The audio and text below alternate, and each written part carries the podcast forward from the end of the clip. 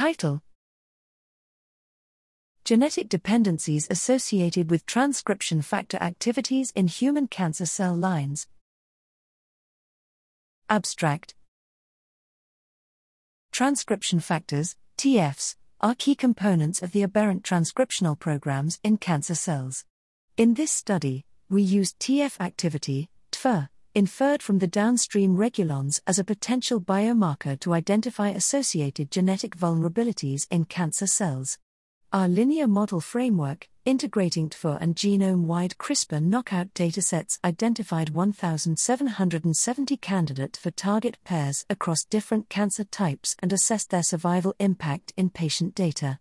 As a proof of concept, through inhibitor screens and genetic depletion assays in cell lines, we validated the dependency of cell lines on predicted targets linked to TEAD1, the most prominent TF from our analysis.